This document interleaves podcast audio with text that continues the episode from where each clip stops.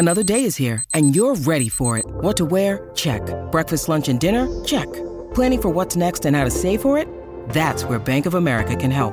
For your financial to-dos, Bank of America has experts ready to help get you closer to your goals. Get started at one of our local financial centers or 24-7 in our mobile banking app. Find a location near you at bankofamerica.com slash talk to us. What would you like the power to do? Mobile banking requires downloading the app and is only available for select devices. Message and data rates may apply. Bank of America and a member FDIC. Raptorian fans, we are back.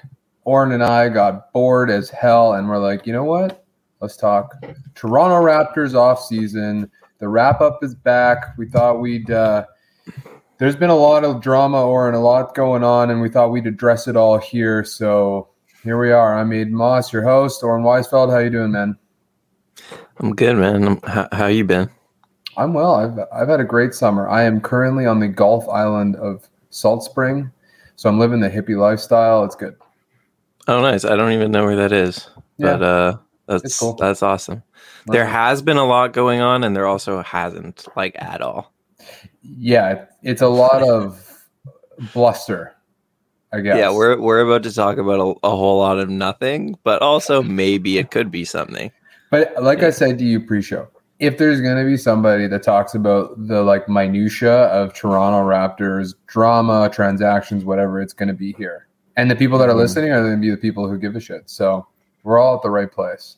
We cater to the people who care too much about who gets the 15th That's right. spot on the roster. That's, That's right. who we really targeted this show to when We're we the- set out the big board. We're the ones who overanalyze the pro am games and bring back our insight to the people. So that's what we're here for. So let's get started. We're going to try out the banners today because I'm a big fan of subcategorization. Oren Weisfeld, I know you've written about this on Yahoo Canada already, but tell the listeners to KD or not KD. Um, yeah, I'm in. I'm in on KD. I'm in on the other guy we might talk about. I'm just in on like um eventually this group's gonna have to make a trade, I think, in order to get that number one offensive engine. And KD is obviously established at that.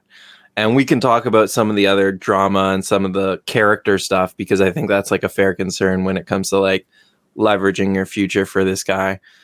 But in general, the more interesting question to me is like, are you pro making a trade that vaults you into another gear at the cost of your future? Um, or do you want to ride this thing out and see does anyone on this team step into that number one offensive engine role? I think a lot of people think Scotty could be that guy. I think people think Pascal could be that guy.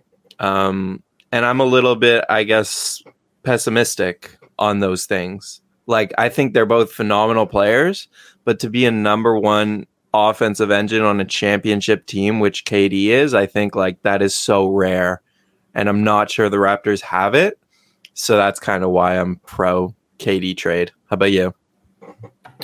I I am so like on the fence because I do see what you're saying and I and I don't think currently that the way we're constructed we're a championship team obviously.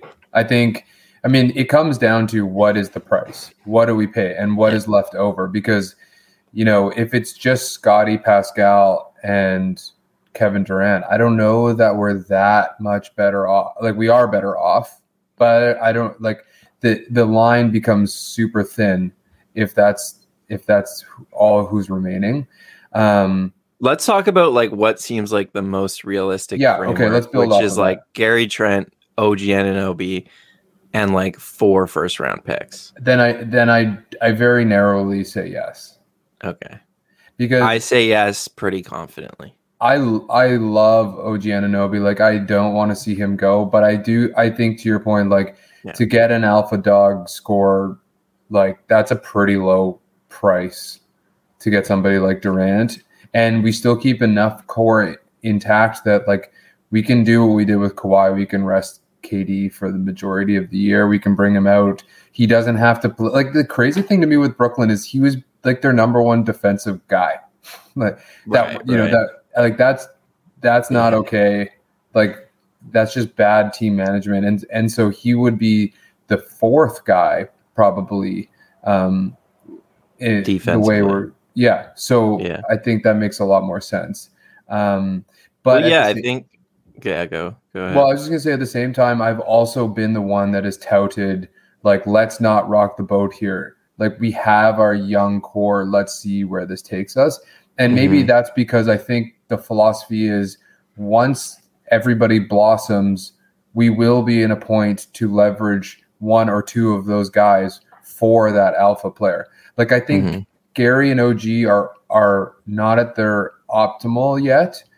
And I think that when they are, there still could be an opportunity to trade them and get what we need without it being a 34 year old who's possibly on his last legs who could easily be disgruntled. Um, yeah, that's that's where it gets interesting to me too. And I, as I wrote about at Yahoo about Kevin, it was like I'm totally in agreement with that. This team is not ready in, in like the perfect sense to like make that swing. Mm-hmm. You mentioned those two guys who are still growing. There's also the like Precious and Scotty who would probably stay on the team if a trade was made, and they aren't ready to play championship basketball yet. I don't think. No. Ideally, another year of seasoning, and then you make this kind of trade. But as I wrote, like Kevin Durant doesn't come open every year, right? It's like players this good just don't come available every year. And so, well, yes, it doesn't line up with your timetable perfectly, but to me, sometimes you just need to make the swing, even if it doesn't line up with your timetable perfectly. I get what you're saying. Like, there's so much player movement now, and and but but four years left on his deal, top five player in the league. That just does not like we can go back and look at it that doesn't um That's come up every summer. Like that is that is a very rare thing. So yeah, I, I think KD would make like the perfect Raptor in a lot of ways. But here's like where, what's also interesting to me is the news. Partly why we're doing this is because KD recently like gave the Nets an ultimatum and said either you pick me or the coach and the GM. I'm curious, like, because I know a lot of people have really soured on KD throughout the process because of the way he's handled this and that situation and just been like really a toxic asset. Has has his handling in the in the ultimatum has that made you like less wanting him as a Raptors fan? I mean, I don't think KD has demonstrated anything less than what he's demonstrated in the past. He's always been a little bit acerbic. He's always been very honest and blunt but he's always been dedicated to the team that he plays on.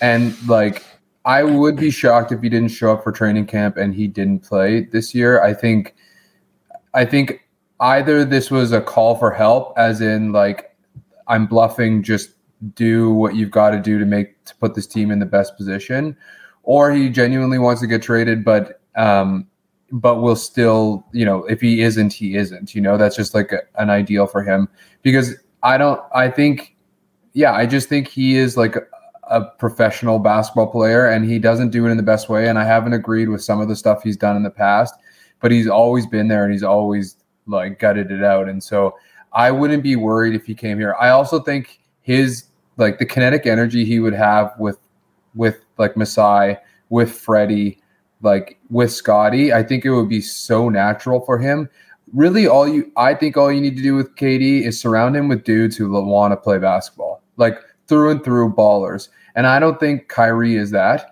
I don't think Harden is that. Um, I think the Warriors were, and and KD was his his best self. So I I would if the trade happened, I wouldn't have any um, you know like I wouldn't freak out that he's going to suddenly up and go.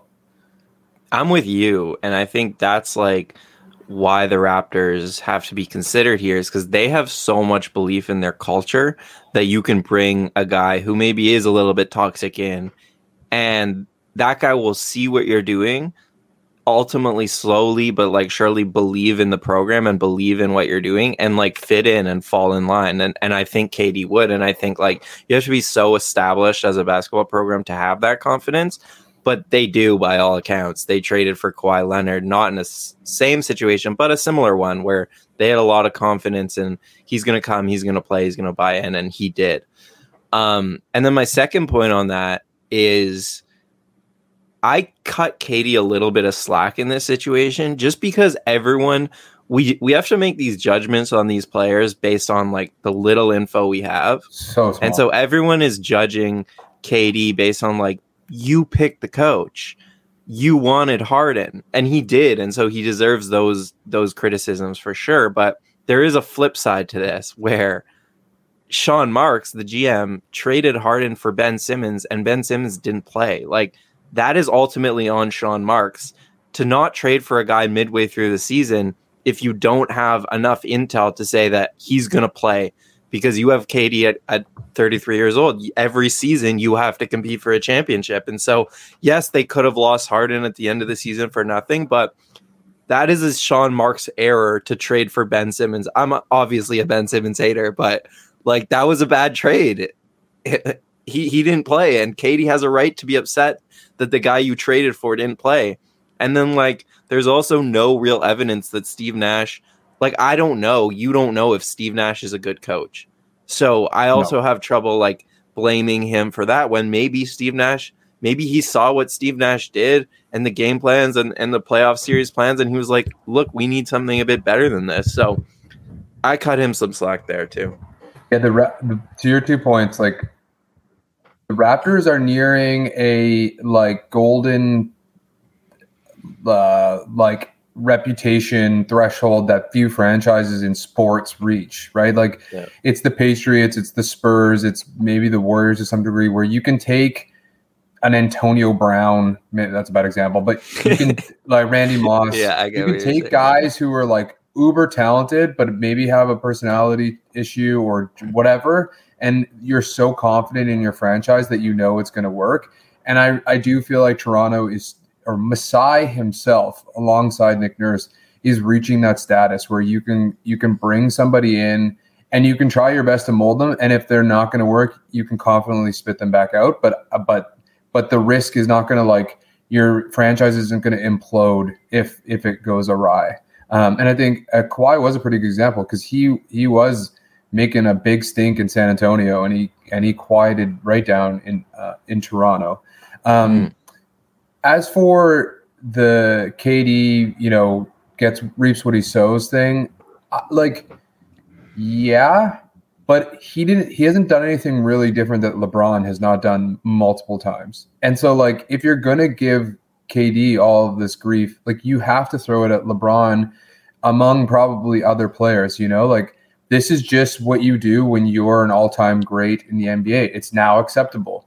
You like go on social media and you whine about the coach or you throw your teammates under the bus or like you go to the GM and say I want this guy, I want this guy and I want this guy. And then when it doesn't work, you leave. And that franchise has to like, you know, suffer the consequences the way Cleveland has um, the way Miami kind of did, and and the way LA is currently. So I, I like, I just I don't love it. I would rather see you know guys who maybe like Dame a little bit more. But I was just gonna say we'd all rather get a Dame Lillard, but, but he it doesn't but always made noise too, right? Way. Like he's used Chris Haynes a little bit, like, but he's still like him. I mean Steph, and then like Dame, yeah, you know, yeah.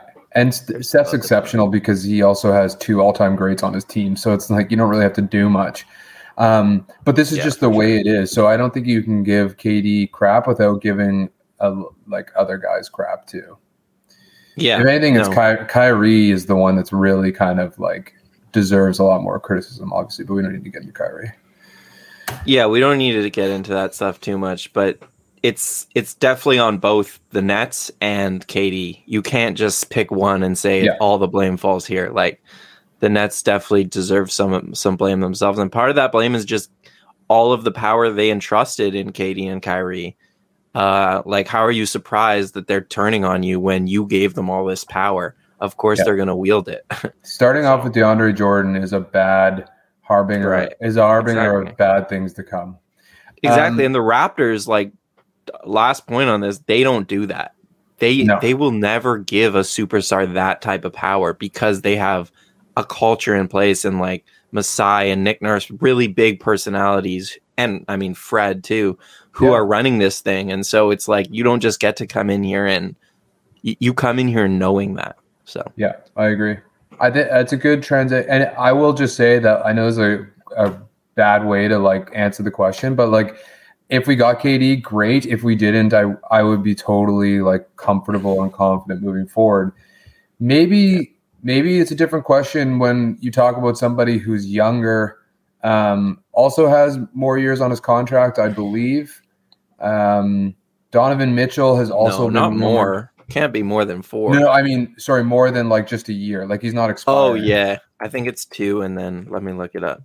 Um, Donovan Mitchell's 26. I really should have done my background research on this. Um, also, not necessarily disgruntled in Utah. It's more that Utah has signaled that they want to move on from him. Um, New York's been the obvious one that's really been talked about, and I don't see him going anywhere but New York. Like it just makes so much sense. It's crazy. I think they're just kind of dancing. But Toronto's been in the mix. Um, do you feel any differently with Donovan Mitchell than you do Kevin Durant? I do feel differently, but I also would say if the price is right, I would be happy if they went over after a guy like Mitchell. But Oren Like- Weisfeld, name your price. wait, let me first say that like you you were saying earlier that um you were like mm, when I was saying guys don't come up often, but and like now they do. I I do think guys like Donovan Mitchell do come up pretty much every summer. So like what we were saying, maybe this isn't the perfect time to take a swing for for the Raptors. They could wait. It's not the same level of player as Kevin Durant. Like I do think Donovan Mitchell type players come up more often. And so maybe the Raptors could talk themselves into waiting a year or two before making that type of trade. Um, and then, yeah, I'll name my price because it goes back to the reason I'm in for KD for the package we talked about is because I, I really think that takes the Raptors to like championship contender, like the upper echelon, the top four teams in the league who would win the title next season and going forward. I don't think if you trade Gary and OG for Donovan Mitchell, the Raptors are top like a, a championship absolute contender. And so that's where I struggle with it. He is younger and he's still improving offensively for sure. Um if you could get him without giving up OG, I think you're you're really happy even if that comes at the cost of a lot of picks, which it So seems like Utah likes. That's Gary Precious and a lot of picks, probably. I don't know if I would even trade Precious. So I'm probably Mm. out on Donovan Mitchell r- realistically because unless you could do it for Gary salary and a lot of picks, I think I'd be out because I really like Precious and I think yeah, I'm just not sure if I would want to give up Gary and OG for for Mitchell, but like it, it's right on the fence for me. That that deal. Yeah, the, and I'm thinking about this with Durant too. The trouble is, is like we don't really. Well, first of all, everybody in the league and their grandma are asking for a, a legitimate shooting wing defender. Like you go down the list of teams, and there's very few that you're that you don't say like, man, if those guys had like a Mikal, a Mikhail Bridges or an OG on their team, they would be so legit. And so and and the, those players are at a high, high premium. OG fits that mold. People underrate OG all the time, but he really is like the linchpin to championship teams.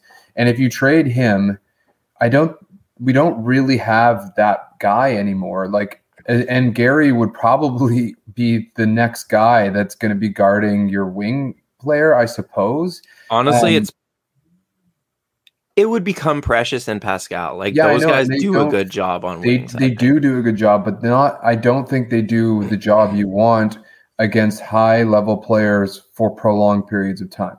Like I don't I I don't know that Precious can guard Tatum through for an entire game, and so like I I think OG is it, OG is the obvious guy to go in any of these trades, but he but what's coming back doesn't doesn't fill in what we lose in OG, and and I would Yeah. be concerned.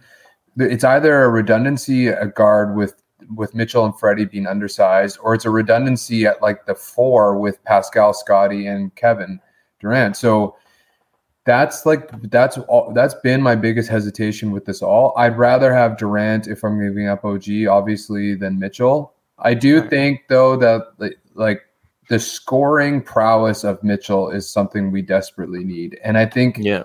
Like you said, if we don't give up too much, um, Mitchell's defensive. I think people say he's just not playing as good defense as he can play. He has a great wingspan. He's athletic. There's no reason he shouldn't be better than he is. But I do think we can make up for his deficiencies if we have that core intact. So uh, I am Yeah. torn, but I lean towards not going for it as well. He also is only 26. Like if he fits our timeline so well. Yeah, I'm in a similar place with you, which is why I kind of held OG out of that deal, which is like you're all of a sudden taking this big six nine wing heavy team and you're going to a small backcourt with Fred and and Donovan. And then you're just all of a sudden like Precious is your five. You're all of a sudden a really medium sized team. And I think some of what the, makes the Raptors so good is is their size and their length. Yeah. And that's the difference, obviously, between a Kevin Durant coming in for OG and and a guy like Donovan Mitchell coming in for OG. And then on the other side of things, though, like if it was just like a Gary type deal, and yeah, people say like, "Oh my god, the defense is so bad." It's like, I, I mean, I'm I'm a little bit low on Gary's defense personally, so like, I don't I don't see No, yeah. that It's not That- fall off. that yeah that is not a huge fall off like that's going to look pretty similar to the way it looks right now if that is like what you're ultimately switching out on the defensive end and yeah i like the offense i, I actually really like his fit offensively i like his Me fit too. with fred um He can carry the ball up and have Freddie off ball. Like it's like that Conley combo. I think it'd be really nice. And he's still getting like significantly better. Like this Oh, is a yeah. guy who came into the league as not a passer not a point guard. And they kind of put him in a point guard role and like every year he's taken a step up as a playmaker as a scorer. Um yeah his defense fell off but like you can't really you have to put the context around that stuff and it's like that was just a bad season in Utah. Everyone knew it was going to blow up at the end of the season. So I'm high on Mitchell. Like I'll just finish by saying if I was the Jazz, I would keep him. Like I would, I would rebuild, retool Yeah. around him. I don't understand why. Like I hate this idea of trade SGA, trade Donovan Mitchell because they're 25 and and you're looking at players who are 20. It's like your players aren't all going to be the same age. Like keep the good player around. Okay, it wasn't working with Rudy. I totally get trading one of them, but don't just like don't do what the Spurs did. I don't like what the Spurs did with Dejounte. Like I don't like when teams do that. Yeah, unless they knew what he was going to do at all the pro am games. I mean, honestly, maybe they just didn't like his character because, I mean, it, it hasn't been the best look. But anyway, that's another. It's topic. not a great look. No. the final thing I'll say is is is two things. Masai and I wrote about this about Durant, and I'm writing about it again. Masai has had a clear vision all the way through, and every time we argue about trading for a center, every time we argue about trading for like a backup score or whatever, it's like Masai has had has had a vision for over a decade, and he's finally enacting it. And I don't think he's going to forego it. To your point about having defensive versatility at all five positions, unless it's such an arbitrage of a trade like Kawhi. But again, that was different because the the DeRozan era had hit its head on the ceiling multiple times. So it was just a different thing.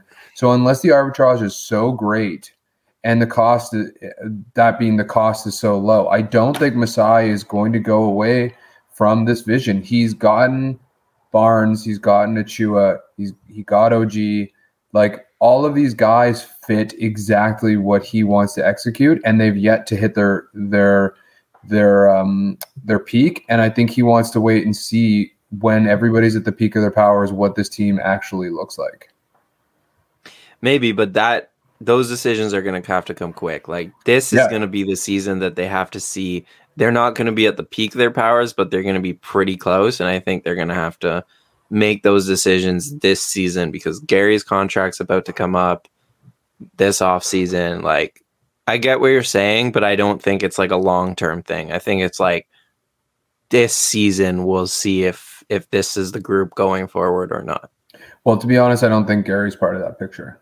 I just think Gary was a great flip for Powell. Yeah. and it gave you all the versatility you need. But I don't. But I don't think he's the ul- like he's. We do need a Gary type, but he's not part of that picture. So I don't. I don't foresee him being a long term contract guy. But that we can.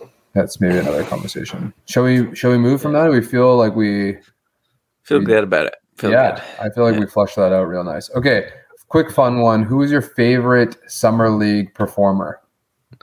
Let me just get some uh some or conversely, who's here. your least favorite? Do you want to go first? Yeah, I know my answers. Okay, you you go you go first.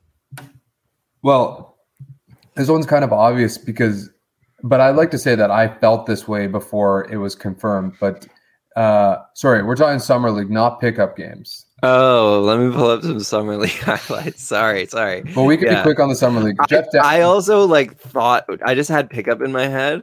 yeah, I. So I was like, who's my favorite pickup game guy? That's a tough question. summer league guy for me is Jeff Dowtin. Like he just he stood out so like definitively. They they they, clearly set out this offseason to give Banton the ball and see what he could do, and he did quite well. But but when things kind of got disorderly, or you know, um, whatever Banton was up to wasn't really working, Dowtin was kind of like that guy of th- that you could depend on, that you could kind of go to, and his ability to finish at the rim in the most awkward ways, like really, like was like wowing to watch, I guess, or like really unique. To, like he he finishes with both hands, like wide um, range of finishes.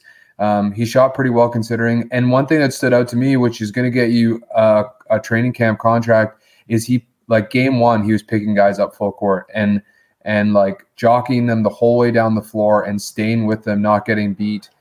Um, and then lo and behold, he gets signed. So I think like he d- he definitely, and I know he in the G League he has been like a, a baller for quite a while. So it, like if you watch the G League, it shouldn't really be a, a big surprise. Um, one thing I uh, one negative thing I'll say is I when I look at him in the Rico Hines runs, he looks much smaller than I thought, and um, that might be because he's with NBA bodies now. I don't know, but he looks a lot like more slender than I realized. So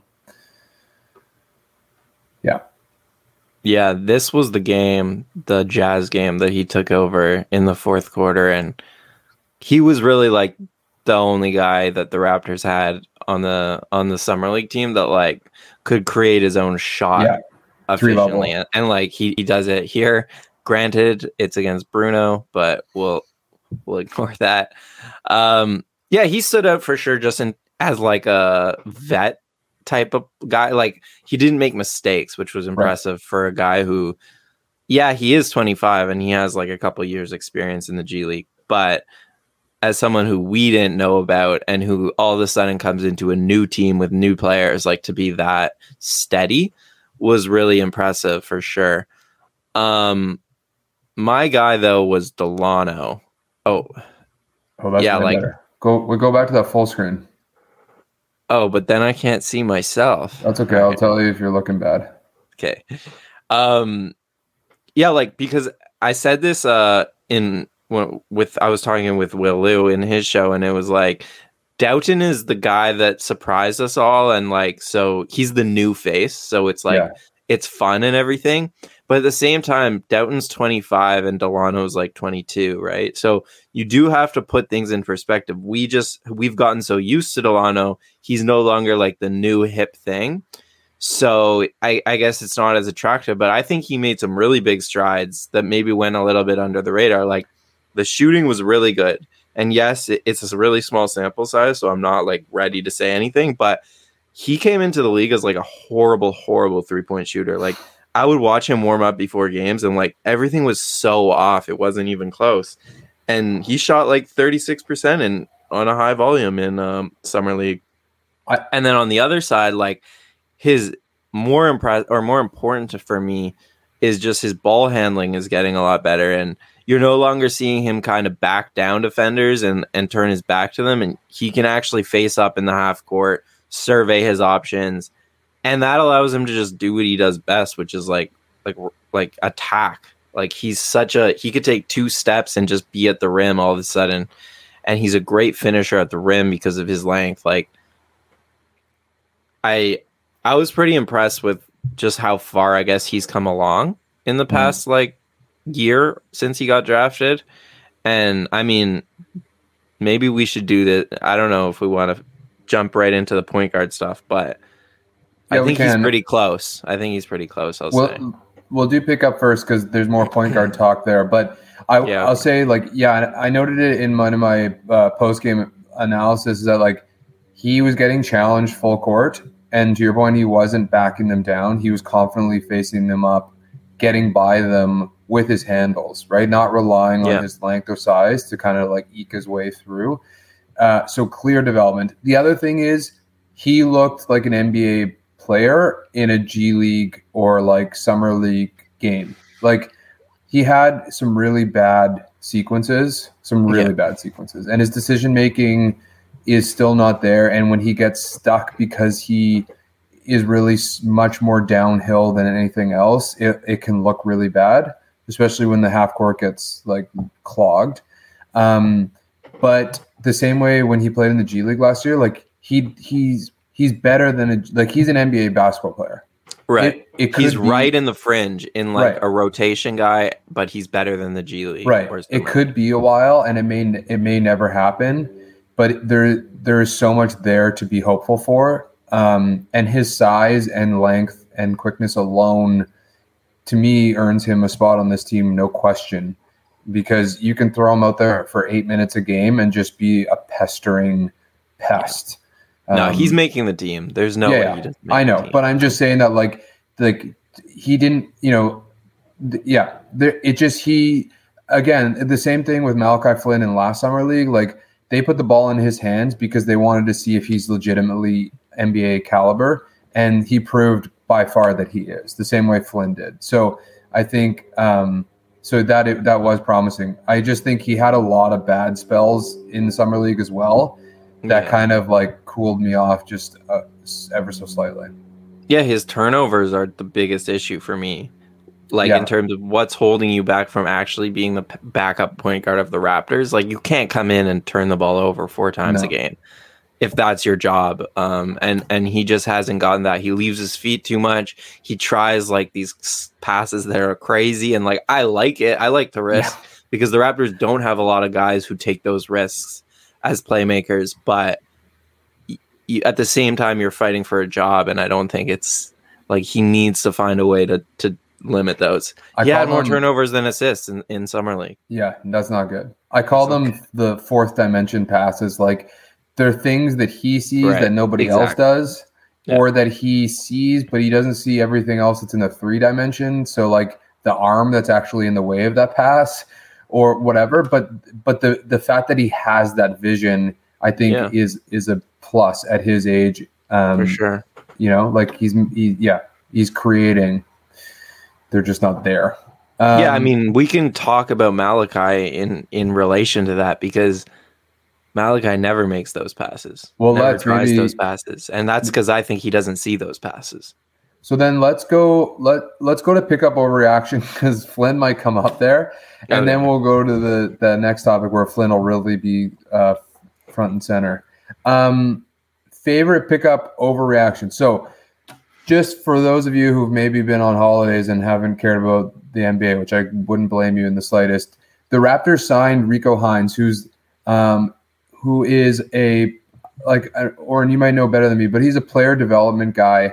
Um, he's renowned for running these NBA pickup runs where where dudes show up and um, you get wicked highlights, and there's like now there's all of these great um, like clips of him giving inspirational talks, like he's talking Yeah. real, and then Harden's talking real, and Freddie comes in and he talks real, and it's like, man, I wanted to go pick my shoes up and start training, and I have no hope of a career or anything. Like it's really inspirational. So the Raptors signed Rico Hines to be part of their staff, which is fucking brilliant because the entire Raptor roster was at all of these runs. Um, Yeah. And he's got a lot of connections and he's obviously well liked by players. So uh, I think it was a great signing by Toronto. But anyway, so we have these runs. Um, then we also, for whatever reason, the pro am runs seem to be really popular these days. Um, everybody's partaking in them. I'm sure we've seen the Dejounte Paolo, uh, Washington beef that's going on. Um, so Scotty and Flynn have played in a couple of those. We got the Drew League. So anyway, we have all of these runs, all of these highlights, and you know what's been your biggest overreaction to all of this? Oren? Positive or negative? Whatever. Maybe both. I'll, start- I'll start positive. Uh, my my positive overreaction was was Freddie. First of all, he he cut his own highlights and posted it separate of the Rico Hines channel. Um, and he wasn't Dude, in the he's got a first couple brand to- days. He's got a brand to. Like, oh, for sure. promote, you know? FVVTV. Yo, Yeah, like, full, he wasn't- full screen again. he wasn't in the first couple days and people were like oh I, I guess freddie's not like uh five on five ready because obviously he had the injury at the end of the season so there was some speculation there and then uh, and then this dropped and he obviously looks like he's fucking ready for the season like he, he I was watching a lot of these highlights and I'm not overreacting to them, but Freddie, like you, you obviously don't know the full score and like the full everything that's going on, but Freddie clearly came in this day and just gave guys buckets. Like his team was winning and he was hitting every final shot, like right there. That's Yeah. that's the we're gonna skip the speech. Um so yeah, I mean it, it's nothing new to be honest that we saw from Freddie. I guess Scotty will be the popular answer. Yeah. Uh, but but you just sometimes forget. I guess I I forgot because not like forgot forgot, but like he was injured. His whole second half of the season, he just wasn't himself, especially Yeah. as a shooter.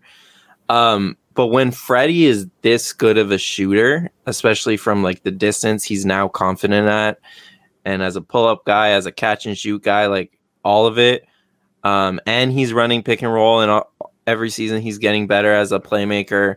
You just I try not I have to not take that for granted. And so when I saw this video, I realized, oh yeah, I took this for granted for a while. And we're gonna talk about the point guard situation after this. Like we're so lucky that we have this guy to eat up 38 minutes a game last season because if they didn't, they would have been absolutely screwed. The only, the only disappointment of all of this is that Freddie wasn't wearing sweatpants because that's my favorite Freddie is when he's in these pickup games wearing sweatpants. But um, yeah, he looked absolutely phenomenal. The he clearly came into the run being like, okay, I'm shooting 35 foot threes and I'm running pick and roll with Koloko, and Yeah. and he I don't think he missed. By the way, as coaches, like I think it's brilliant to have to win the game after you Yeah. score to win the game. You have to hit a free throw to win the game. I think that's a, Yeah. like a really cool touch. Um, he gives this nice little speech, which is always fun. Um, maybe because he knows he's on film, probably, but it was still great. But yeah, he looked limber, uh, explosive. Like he could have shot anywhere on the court, and guys looked exasperated in the highlights. Like they're just like, like what am I gonna do now? He looked like what Banton looks like looked like in the summer league. Like he looked a degree above everybody in that Yes. run. And I guess it's a highlight Yeah. package, fair enough, but he, he really did stand out. Um, my overreaction, Yeah. it would have been Scotty, you know, like, but whatever, like, uh, it that's too easy. I am going with Malachi Flynn, and I'll tell you why. Like, so I asked Sampson in his podcast, like, why should we overre like what do we think about Malachi Flynn coming into the season? Because the pro am games he had 52 and 70 or something. And he basically Yeah. just like was lightning uh, on the floor. And Samson's answer was a good one. It's like Malachi's a good player. He doesn't fit the Raptors system. He's a pick and roll guy, score first guy, who's a, an average to above average defender, which I don't think he gets enough props for. But if he's going to make it on our team, he's got to be a walking bucket. And Yeah. and I think like demonstrating like it's there are guys that are going to these pro am games and not scoring at this rate, right? Like I don't know if you saw, but like Obi Toppin, Julius Randle, and Brunson's lost, team lost by 13 or something, whatever. Who cares? But I mean, like, it, it- there's something to be said for a guy walking on there and just destroying um, teams. And I think, and and whatever, it is a pro am game, but I like I Oh, you cut out. Aiden cut out. Aiden's internet cut out. I'll pick up on uh, Malachi for a bit because I agree with what Samson said um, about about okay. He's I got booted. I'll go. I don't know what Yeah, happened. you keep going. Uh, yeah, if Flynn's going to make it on this team, which he doesn't have much like hope left, and this is a good segue to I think our point guard conversation. He's going to have to be lightning in a bottle, and he was towards the end of the year. Um, and so healthy, I'm I'm I'm hopeful that he can like make an impact on the team this year. Yeah. Yeah, okay, like my thing with Flynn has I've always said that the Raptors need to simplify his role into a score. Like I've always seen him as like a Lou Williams more yeah. than like a traditional backup point guard. Because like what I said with the Banton stuff, Flynn doesn't see those special passes. Like yeah, he runs a pick and roll and he can make the simple passes. Even even the the skip to the weak side is really hard for him because he's so small. Um so like he's not a great passer and I think the Raptors have asked him to run the team. Like they say, when you come out there, we want you to run the team. And I just think that's like too big of an ask because a lot of point guards coming into the league struggle with this, which is like the balance between scoring and my teammates not getting mad at me is like a really hard one to strike. And I don't think he's been able to strike it. And so I want to see the Raptors just be like, you're Lou Williams. Like you come in the game and you get buckets, and that's all you have to worry about. Obviously, if guys are hedging or double teaming you, yeah, you make the right read. But like if his role is to score, I do think that's the best use of him. Um, but I'm losing hope too because the Raptors it, it never seen like they, they haven't had a guy like Lou Williams since Lou Williams. Well, they're they're running they're they're they're running out of capacity for Flynn to be that. Um, I think it's unfortunate for Flynn because he's yeah. a late round draft pick, Freddie V like prototype, right? And so they kind of almost cast him in the same light. And he's not that. He almost looks like he rues having to pass the ball. Like his game yeah. is to find buckets. That's just what he's always done. And maybe he will evolve over time but he hasn't had the opportunity to find that confidence or that consistency to evolve, right? Like he's going back to what's his nature, which is to score and to shoot when he's open, and that's it. Um, so I think you're right to empower him into that role is is probably a better idea as opposed to being like you're the backup point guard. Um, yeah, because like the skill is clear. It's clear that he has scoring skill. I do think there is a world in which we're wrong and the Raptors are right to to play the long game and then eventually like something clicks and it's like oh okay he can balance that playmaking and scoring and now he's a real asset he's not just a spark plug guy like if that happened at some point this season i wouldn't be shocked no um but because like you said like, it's a maturity thing that happens with smaller guards yeah i think with all like point guards that balance is is really hard to strike. Like some guys are pass first, and like Scotty, right? Like Scotty passed for most of the season. He was not aggressive enough as a scorer. Like it happens with a lot of new. Scotty's not a guard, but like you know what he is, kind of a guard. So yeah, I think it happens with like a lot of new point guard type players, and Flynn just hasn't been able to find that balance. Perfect segue into our next topic which is who are our point guards? This, question actually is like more complicated than you would think because no one really fits the mold of what you would necessarily classify as a point guard. Freddie VanVleet is not a point guard. Full stop. Like he's a combo guard. He's not a point guard. It like Pascal. I disagree with that. At this point, Fred's turned himself into a point guard. I just man. I don't think like I I mean, maybe, but I, I don't think I don't think he he's best utilized maybe as a high volume point guard. But yeah, okay. what, that's debatable. That's then we have Point Pascal, which to which has unlocked probably the best version of Toronto's offense, right? So um, we have mm-hmm. Pascal there. Scotty is has shown um, you know glimpses of being the point forward and like that was said, a glimpse right there. Yeah, and like you said, he has the vision. He's comfortable distributing and playmaking. Like that's what he enjoys doing. Then we have um, Malachi Flynn, who we just talked about, who I also don't think's a natural point guard. We have Dalano Banton, who is a point guard, but in the half court is basically not really anything as far as point guard goes, or he struggles. Um, we have just Jeff Dowtin now. Am I forgetting anybody else? I think that's probably it. Um, Yeah. So we have a, we have a lot of guys that fit parts and aspects of a point guard. Um, and we have Point Precious too. Don't forget. Um, so like, how do you see how do you see this shaking out?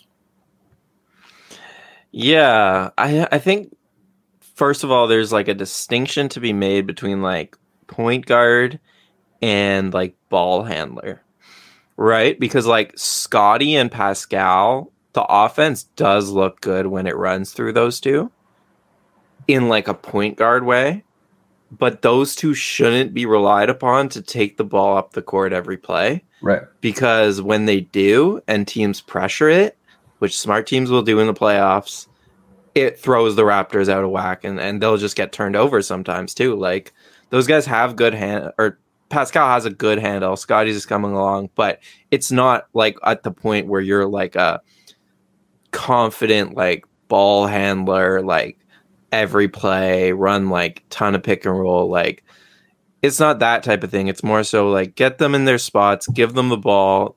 They both like the post a lot and run some like inside out offense. And and yeah, they're point guards in, in a sense, but not exactly. And then when you talk about ball handlers, it's like Malachi and Dalano.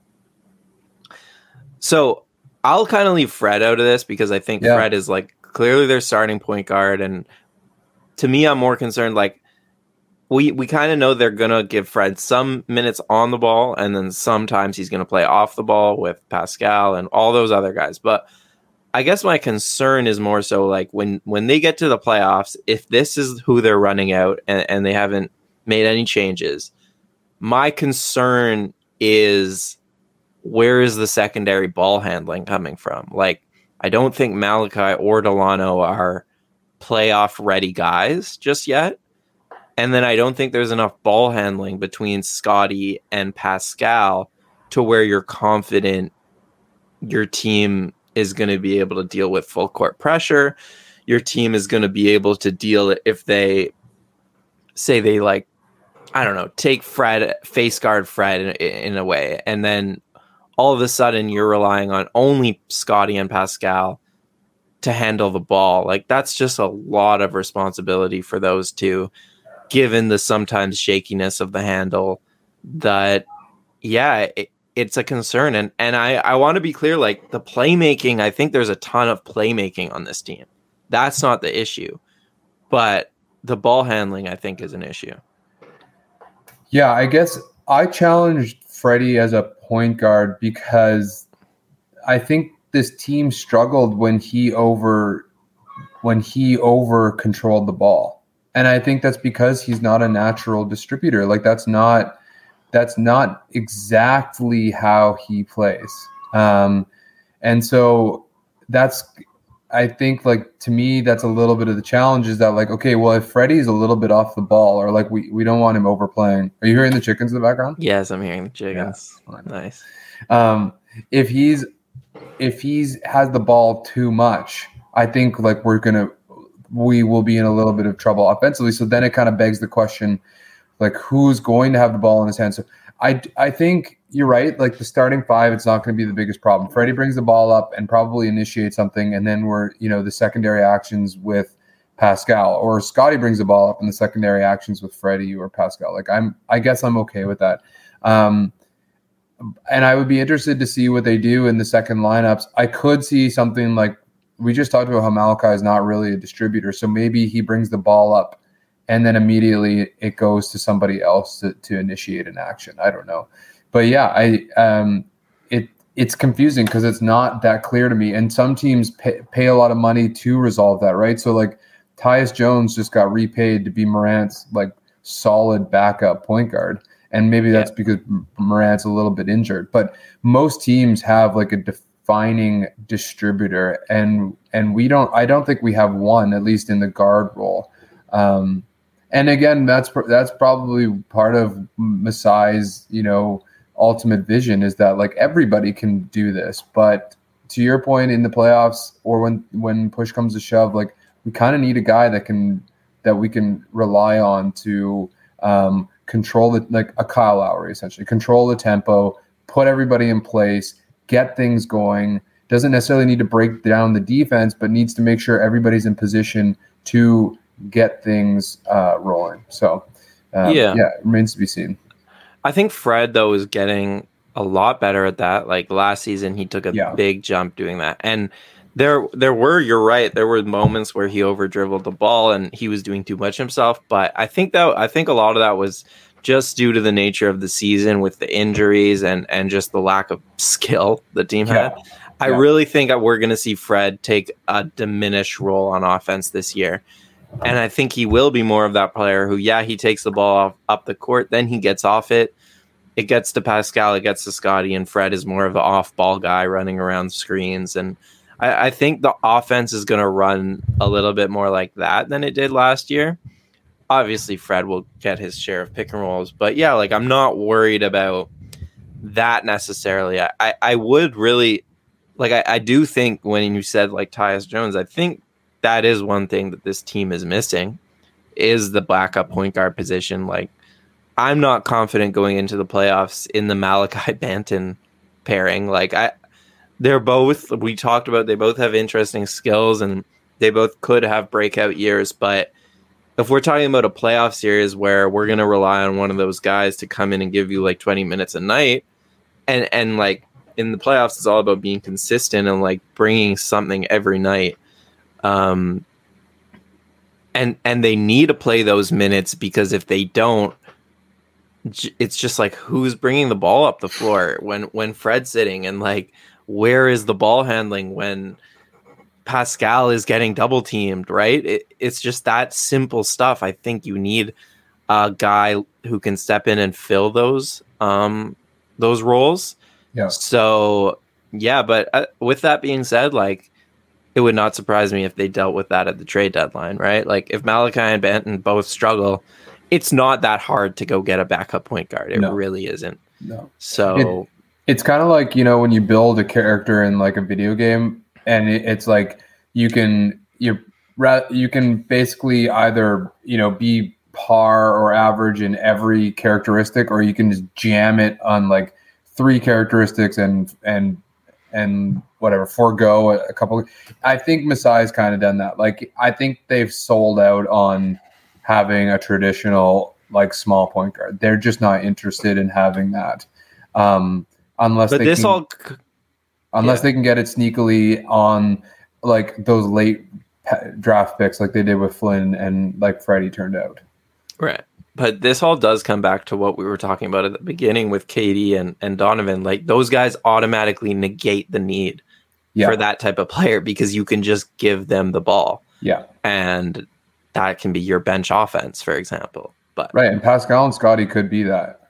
And OG wants to be that. So, you know, Yeah. I, I think that's what they're banking on. Yeah. Um, okay. Our final topic for the night. Who, Oren Weisfeld, is surviving training camp? okay, I thought you were just gonna say our final topic was Gabe Brown. And I was gonna be like, I don't know if I can do ten minutes. Let's break Gabe down Brown. Gabe Brown's Michigan State three point shot. Um, Oh yeah. but first, do you want to outline the situation? Can you do it off the top of your head? No, I'd have to pull something up. Um, if you give me a minute, I can. But uh, I mean, we kind of, we kind of, we kind of know what the Raptors Basically, got. Okay, there- here we go. There are three we go. spots available, right? Yeah, yeah. So Pascal. Okay, so they have twelve guys on fully guaranteed contracts. Is this compliments of uh, Zatz? Zatzman? No, this is my story. Oh, this is you. Okay. Well, Lou has one on Raptors Republic. You can check that out, or you can check out Oren's on Yahoo. This is on uh this is on Sportsnet. It was just Sportsnet. about um summer league. But okay, they have 12 guys on guaranteed contracts. But one of those guys is Svi and they could cut Svi. Anyways, they also have Koloko who they're going to sign. And do you know why they haven't signed him?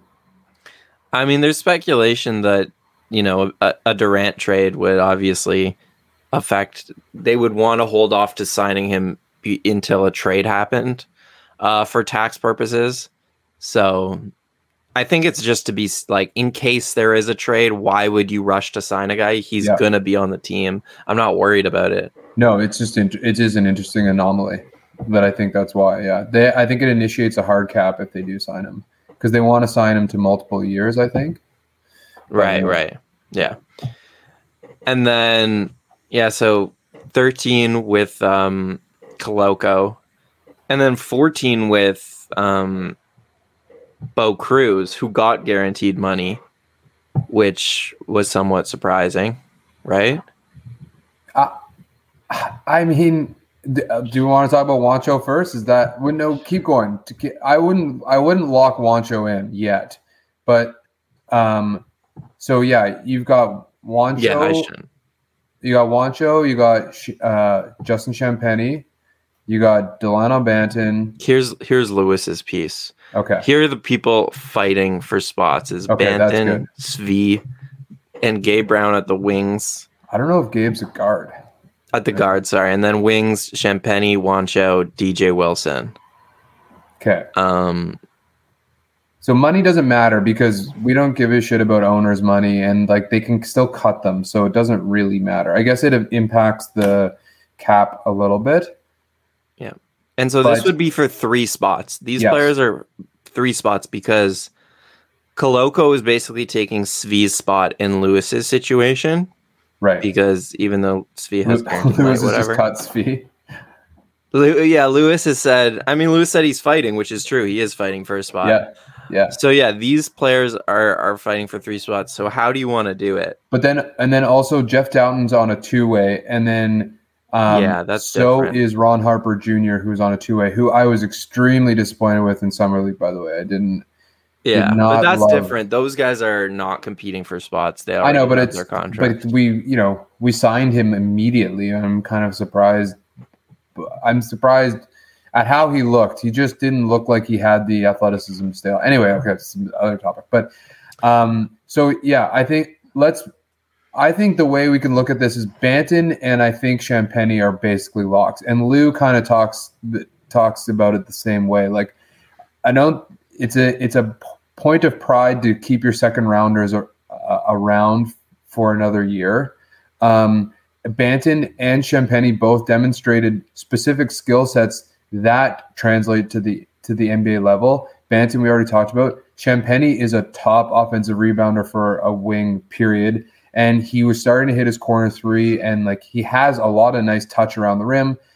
So there there are aspects to his game that are very translatable. Plus, when they sent him to the G League, he went off, as did Banton. So that they've really kind of demonstrated that they have the potential. So I do, and they both fit the profile of six eight long, athletic, switchable. So I do think those two guys are basically locks for training camp. Do you agree with that?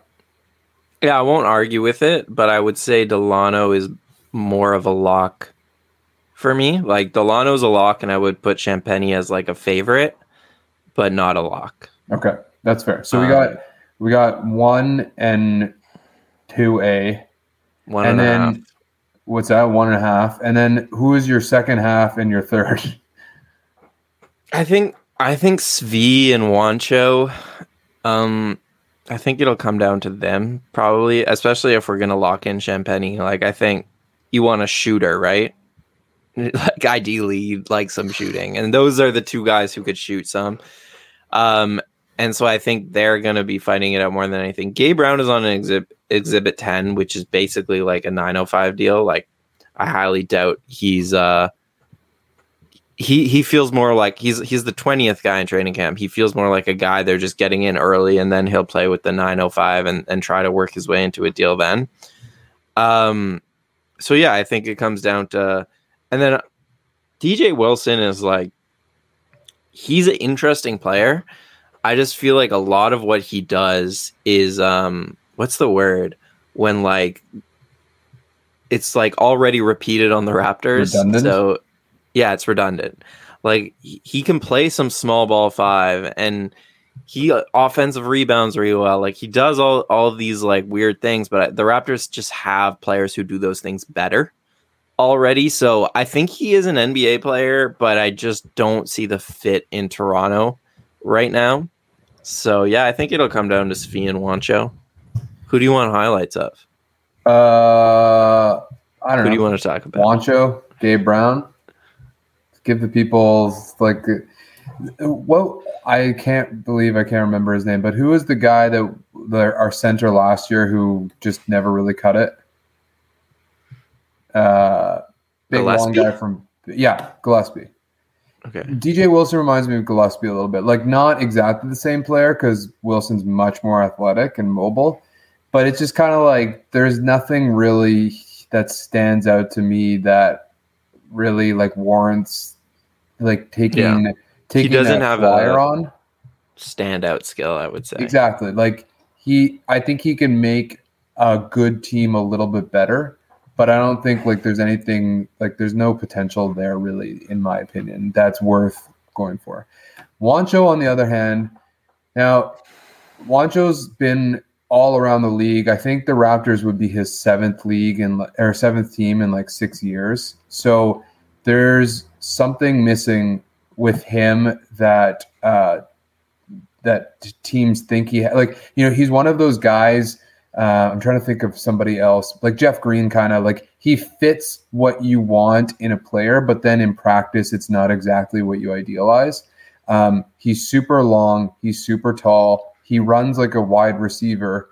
Uh, he has shot pretty well from three and he has a little bit of at rim as you can see but when you put it all together it's just not there for whatever reason that being said Toronto leverages these types of players more than any other. Like they run a system and a scheme that enables guys like Juancho who clearly have flaws or aren't good at any one thing, but but um, but can fit in a scheme can fit much better than they otherwise would when they're left on their own.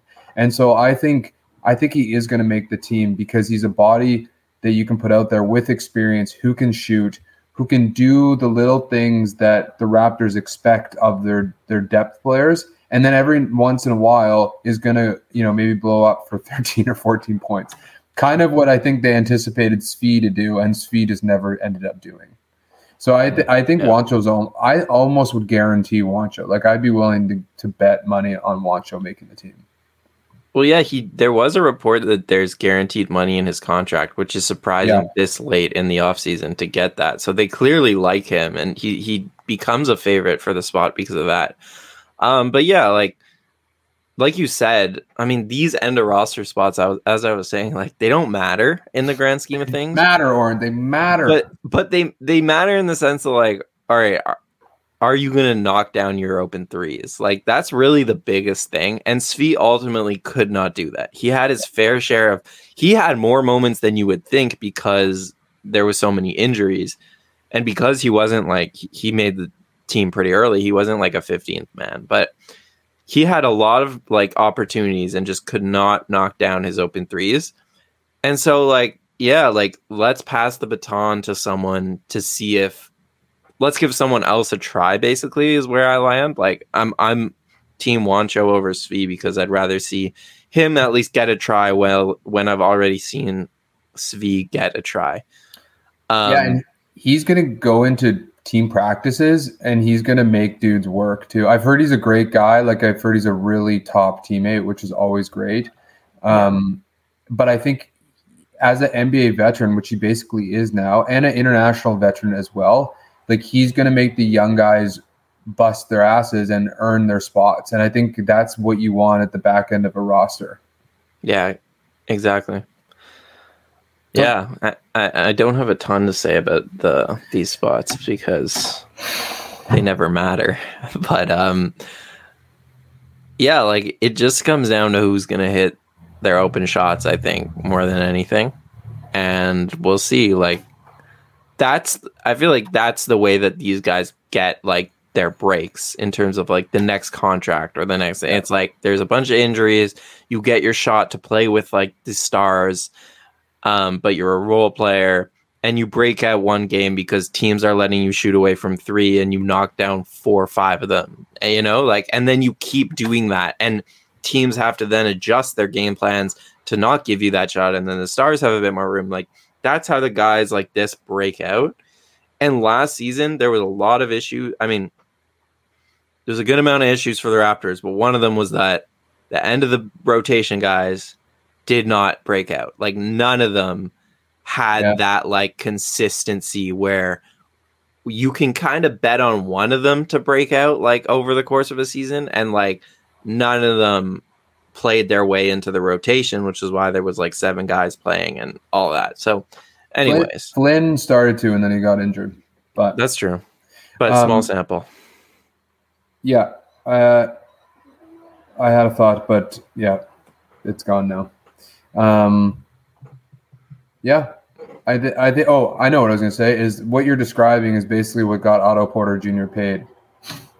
Like he yeah. signed him in in Golden State. He fit perfectly in that system. He hit his threes. He did everything they asked of him, and he got paid in Toronto. And and I I mean maybe we don't want to talk about Otto Porter Jr. this round. I'm a little bit worried that there's going to be some like retrograde in that respect, just because up until that point he had been an inconsistent player, but whatever. Um, but yeah, I mean, like Juancho could be an Otto Porter Jr. kind of like break. You know, like you said, hits forty percent of his threes on three or four attempts a game, and rebounds and passes and plays defense. Boom, done. So yeah, and the content will be good. Oh yeah. So that's what's most important. Yeah. Cool. Well, I All think right. we covered a lot there, Oren. Yeah. That was good stuff. I feel like I really felt like it was building up. Like I needed to just like spew it all out. So hopefully, yeah, yeah. it's uh, been a while. No, I, I, was I was excited to do this. This was yeah, good. Me too. Um, so everyone, thanks for joining us. Hopefully that was informative for you. We got some other stuff coming up. We're not going to tell you what it is, but stay tuned in the coming weeks. It'll Subscribe little... to the YouTube channel because yeah, we're yeah. going to have a, a good, exciting bet related show. Yeah, a little bit of a preview of the season in regards to where money can go to get you more money.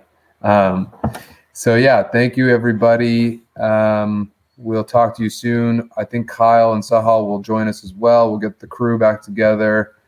Uh, anything to promote, Oren? No. Me neither. Nada. It's the dead days. Yeah. All right. Ciao, everybody.